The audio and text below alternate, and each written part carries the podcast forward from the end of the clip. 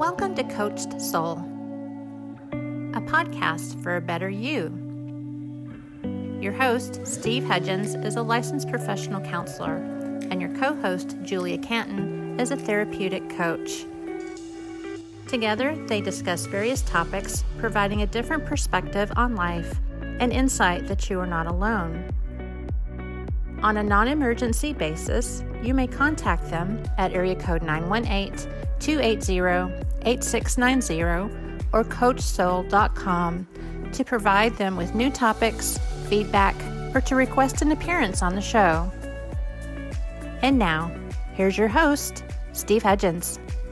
What a great month. April showers bring May flowers. And, you know, uh, Mother's Day is coming up, and uh, it's the second Sunday in May.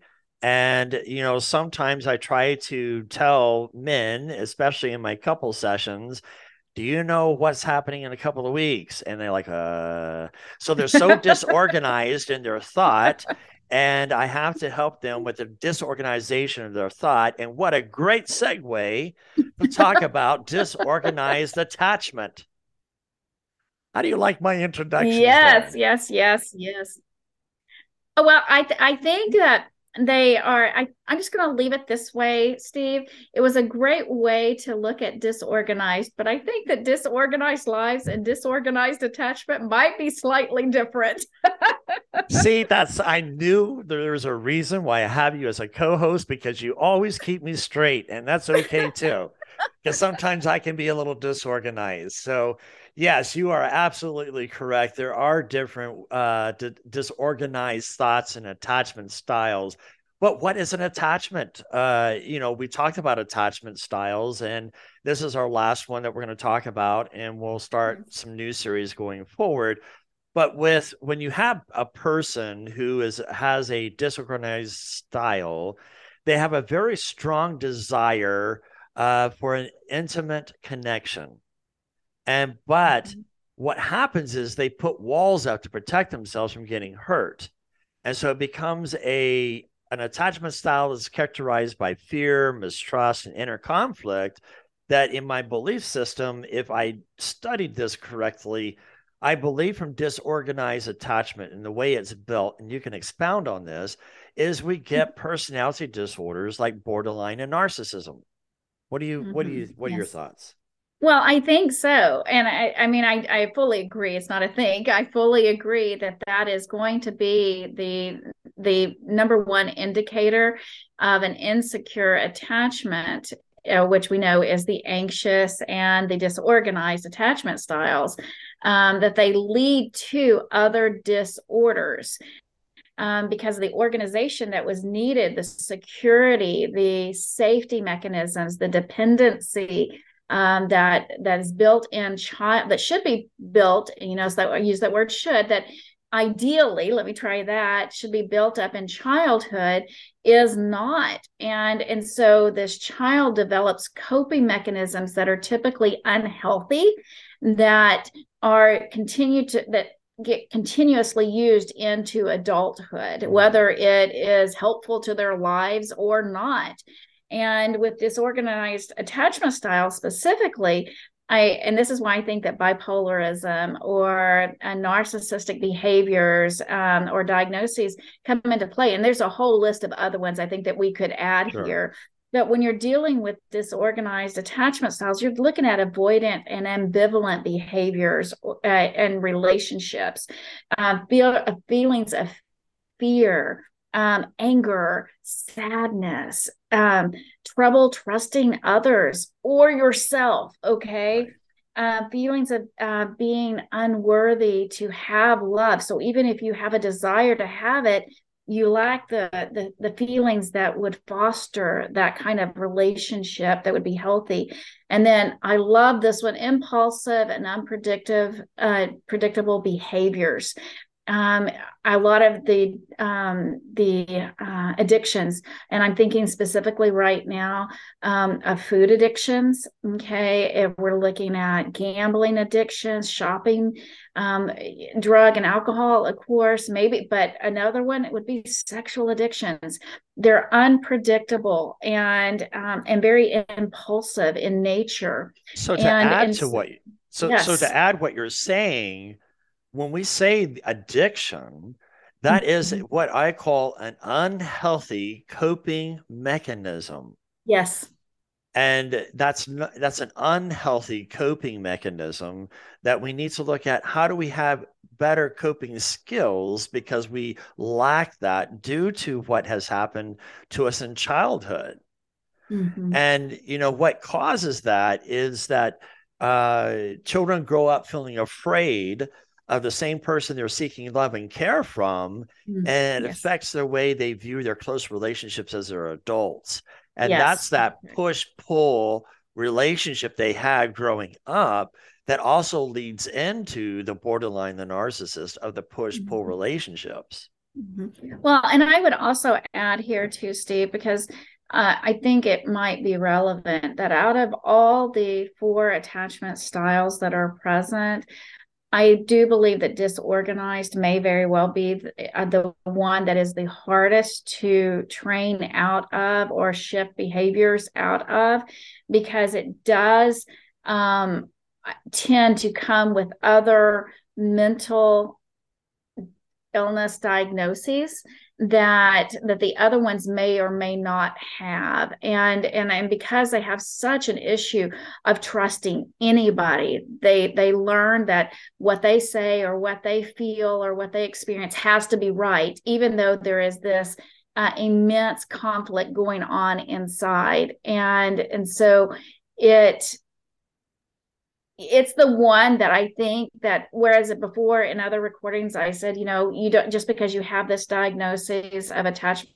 this particular attachment style in childhood doesn't mean that you have to that it's going to stay with you in adulthood if you do your work. The problem is is that i don't see many people that have disorganized attachment styles wanting to do their work because they are dependent on themselves and the pain of others. They take a certain enjoyment or pleasure out of seeing someone else fail or fall. Um, and and I'm not quite sure how to navigate that specifically. Do you have any insight from your world that I, I I think it's understanding what what are the signs of a disorganized attachment. And and you're right, it's the most challenging and difficult to work through because you you have this extreme need for closeness, but then it's coupled with a tendency to avoid closeness and pushing mm-hmm. away. Right. And so if your relationship is chaotic and unpredictable, or your uh, your relationships are intense with different patterns and behaviors of yourself or this other person that's another sign of a disorganized attachment. And it becomes it, it stems from a negative self-image and low self-worth that there is this fear of the caregivers or partners. Mm-hmm. and then when that's fear what does fear turn into? Sometimes fear can turn into aggressive behavior whether it's towards your uh, caregiver or your partner. And that's where you have uh, sometimes your elders abuse. We don't we don't talk mm-hmm. much about uh, the elderly people getting abused by people, you know, from their family members because of a disorganized attachment. Mm-hmm. And the the other part of the attachment is the deep rooted shame that also has depression, anxiety with it, because they feel unlovable or inadequate or unworthy. Mm-hmm. So I think those, I, go go ahead. I'm so sorry. I just no. I was just going to say that's that's where I'm looking at. The, these are the difficulties from a disorganized attachment, and I was going to ask you: Was there anything else that you think that we left out that we can probably uh, dive in a little bit more? Well, I, I think that, and thank you for that opportunity. I think I would really like to give an example of what this might look like um, and from a personal experience. Mm. And sometimes we share those things, sometimes we do not in our podcast. But um, the people that I'm going to use in this scenario, I'm going to use their names because they passed on. So they're not going to care one way or the other. But um, when I was 14, um, I had been in a grooming situation where my dad's best friend had been grooming me for years. At 14, he persuaded me to run away with him. Um, I was moving from intense sexual child abuse in, in my childhood from multiple uh, perpetrators. And so, what he saw was from his very, very disorganized attachment style and very narcissistic behaviors. I'm sure that he had a whole host of mm. other diagnoses that we didn't know about, but this is one of the meanest people didn't know it at the time okay that i could ever be introduced to um, and he was because he was part of my dad's friendships okay those relationships uh, and around the family all the time uh, abuse is what we knew. It's not it's he he was the safety if you will in the mix of a very chaotic childhood. At 14 ran away from him and um, he's 15 years older than i am. Okay so you can imagine i'm at 14 so that's going to put him what uh, almost 30 years old ish right. 31 somewhere along in there and um and he got me secluded away from family away from friends church i mean the whole nine yards. And he ruled the roost. Um I, was not allowed to bat my eyes. I could not i wasn't allowed to um, I had to lay the washcloth over the sink in the middle of the sink a certain way. Everything had to be meticulous. And if it wasn't, it was my fault. It was my fault. And and i would get a severe beating for that and uh, usually be choked out things along those lines. And you might say why does that even matter? And in the now why it matters is because of the work that i've done and the healing process that i could do that once i escaped that and even years later okay that i would learn that this man uh, could be seen from the perspective of a child. This horrible, horrible man, I saw some of the most cruel things come out of this person. Um, that at one point in time he was a child and his dad would uh, tie him to a fence post and beat him with the barbed wire mm. until he passed out okay um, so when i would see him uh, enact elder abuse on his dad for putting a plastic bowl on the stove. Okay, because he thought it was a pan. He was in a very much an Alzheimer, Alzheimer's type experience or dementia experience. Um, you know, one time I, I saw him just, you know, punch his dad in the face for doing this. And I'm going, what? You know, I just thought it was an abusive adult. It wasn't. This was a man that that at one point in time was a child who had his dad and his mom do horrible things to him. And he developed not only this insecure, very dysfunctional attachment, okay, to life and other people, but he learned to manipulate his way through life to where he had friendships, he had connections and stuff, but they were always based on what he wanted his rightness, his everything. And um, and so uh, again, I'm sure that there was a whole host of other diagnoses that would be present if we wanted to review that someday. But the point being is that it finally, for me to take back my life, to be able to change my my attachment style, I had to uh, to own. And this is just for Julia. This is, you know, I'm not suggesting that other people do this, but I had to eventually to heal from my stuff. I had to view him from the child perspective of who he was and what he went through in order to heal the inner child in me and and and i and i just is i think it was as we're talking about disorganized attachment this was a perfect example. I got to i had the privilege of being able to live through somebody that was that cruel.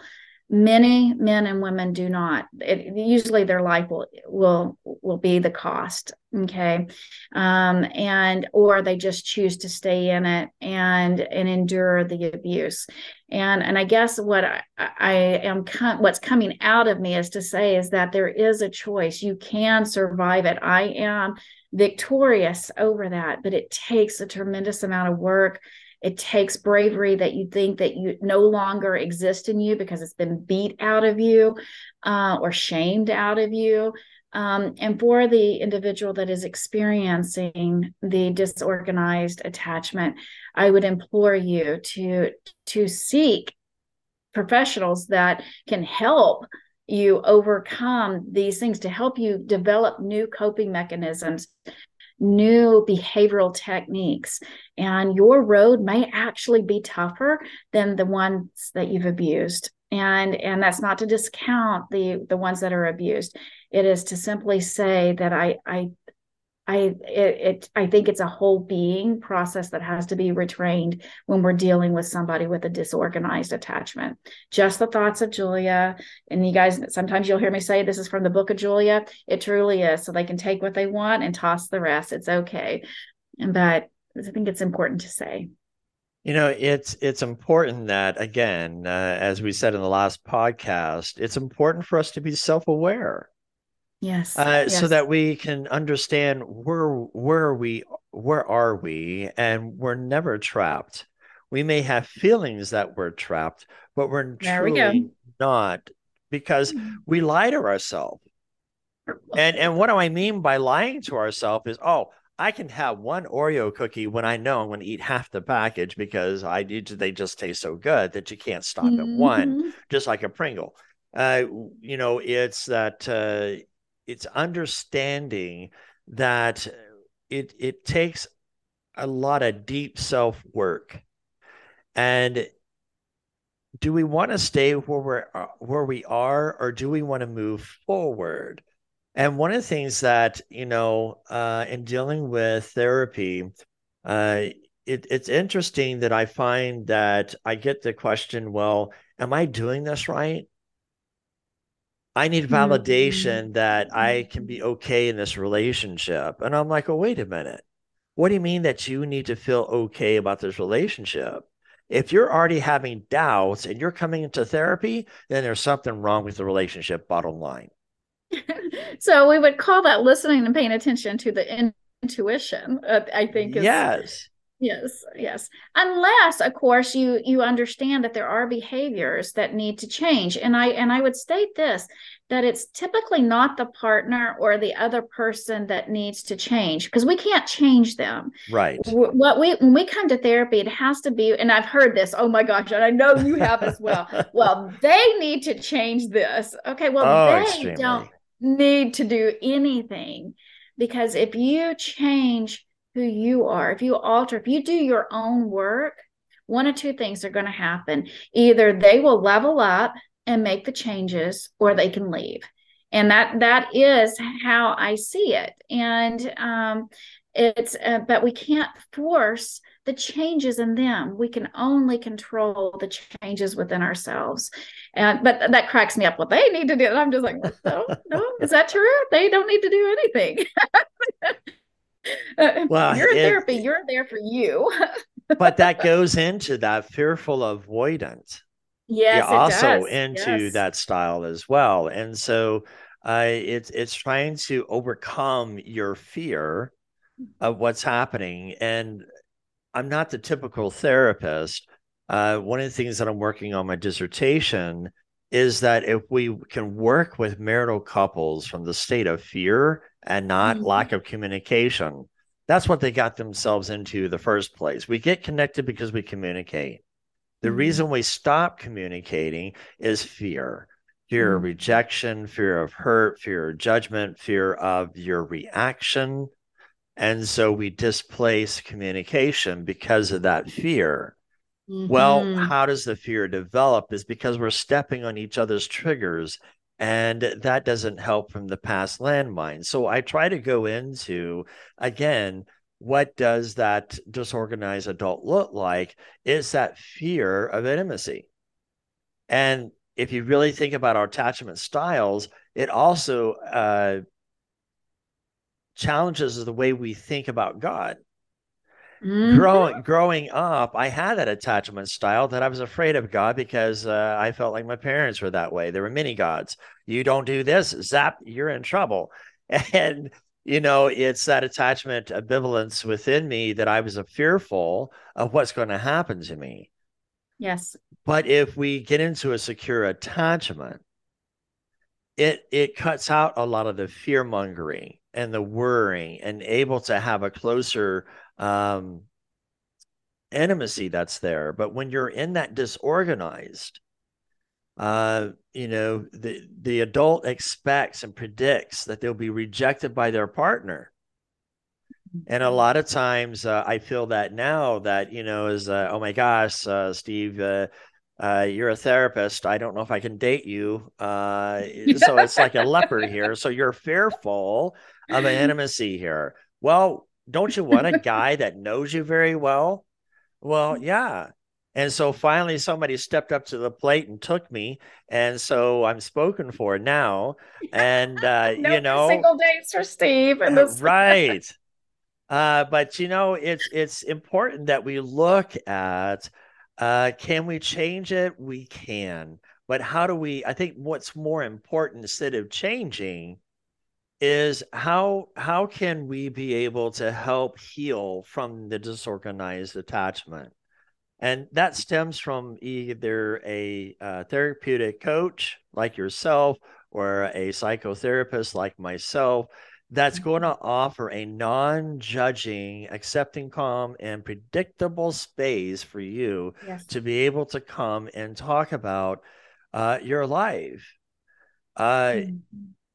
So, one other things that that I want to kind of close out with is that um, I'm a faith based person. And so a lot of people that come to me are faith based and they say, well, I'm just don't feel worthy. I don't feel good enough. Uh, and so I say, okay, there's a there's a scripture that says, take every thought captive and make it obedient to the truth. And I like that passage because to captivate is to be like a zoo. We capture animals, we're going to observe their behavior. And that's part of therapy. We're going to observe your behavior and we're going to look at what thoughts come into place that are dysfunctional.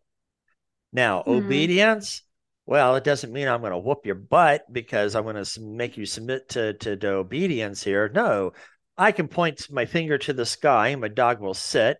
I can point my finger uh, down towards the the um, the ground and my dog will lay. I'll do a scissors and he'll whisper, he'll bark whisper. And my dog is so intelligent that I give him a reward because he's obedient. So obedience doesn't necessarily have a negative connotation to it like we sometimes believe in. But Correct. if we take this thought that I'm not worthy and we capture it and we make it obedient to the truth, well, the only truth that I know is uh, the creator. Um, but when when we think about the major population what is truth? It's something that we we can tend to believe in that seems to be more the norm than not. Mm-hmm. and when you think about faith based well you said you're you're not worthy.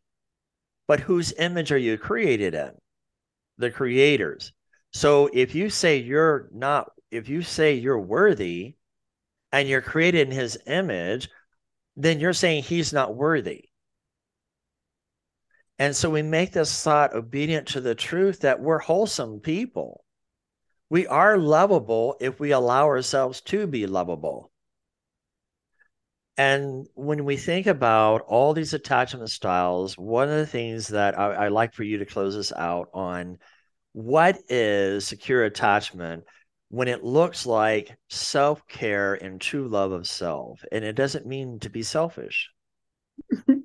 well, and again, I don't have a viewpoint that selfish has to be bad. I think that there are times when we need to be selfish and we need to take care of ourselves. And so, secure attachment, honestly, when you're looking at it from a healthy perspective, and I would say in this perspective of a relationship, because that's kind of what we're talking about as well, is that we understand that each partner has the right and the purpose, the design to take care of themselves. They know how to um, mitigate um, conflict in a way that is is helpful to both parties. They understand that um, it is their responsibility to do their own work and that that sometimes that means that they have to take space and sometimes it means that they come together in agreement.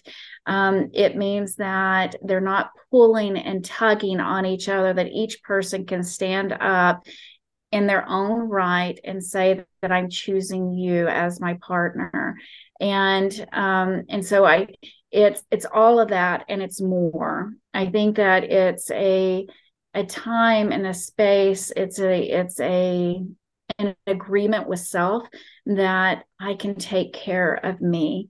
And um and that i that i am choosing you to be in my life but i don't need you to be in my life. I desire for you to be a part of this and i desire to be a part of your journey and um and so those are healthy perspectives okay versus the oh my gosh i need you to to do this for me. I'm i'm going to fall apart um and oh how do i solve this thing? I think that i love this example.